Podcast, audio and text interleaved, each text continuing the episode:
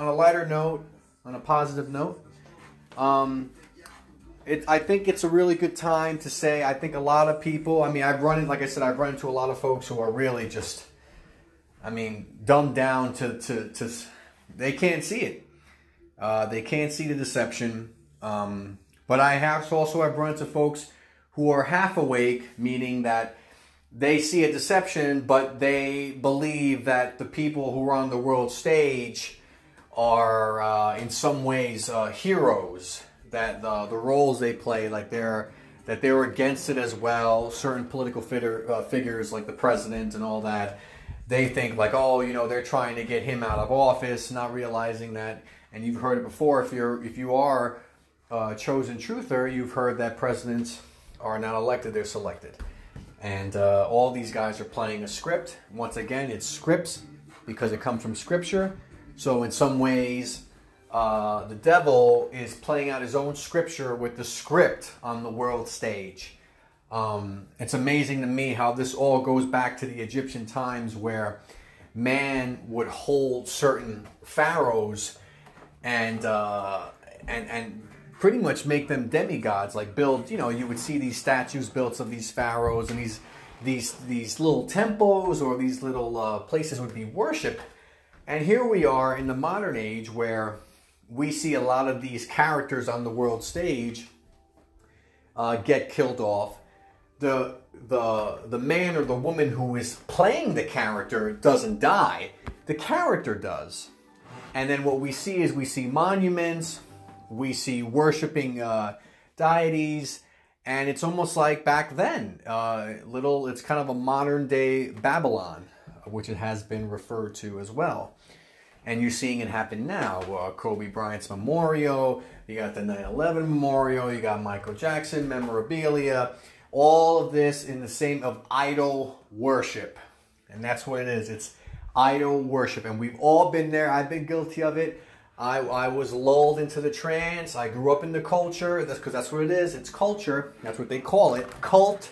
Look at that. I just figured it out. Culture. It's a cult. This is a cult. And um, and we were breaded into the culture of their cult. And that's what it is. It is a cult. And they're running and they're running on a steam because I'll tell you, I mean, it may not seem like it, but I truly believe that a lot of people are woke to this hoax. And it's a wonderful thing. Uh, it, it, gets a little frustrating when I run into folks who are uh, curtain, curtain, uh, curtain a blind eye to it, as, as, as they say. Uh, but again, you know, that's their roles. You have to realize that everyone plays a role. And um, that's their role. That's the role that they're going to play. Um, they, they have evangelized uh, the official narrative. Uh, it's the holy grail to them. And they could never fathom that they've been lied to and betrayed their whole lives.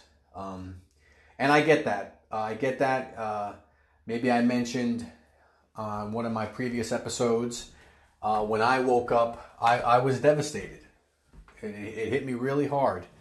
And uh, but it hit me it was it was a soothing truth uh, you know, it was it was it was satisfying to feel that. Um, so yeah, I again uh, just again to be optimistic. Anybody who's on, on the on the truth wagon, uh, I believe that we we will triumph in this.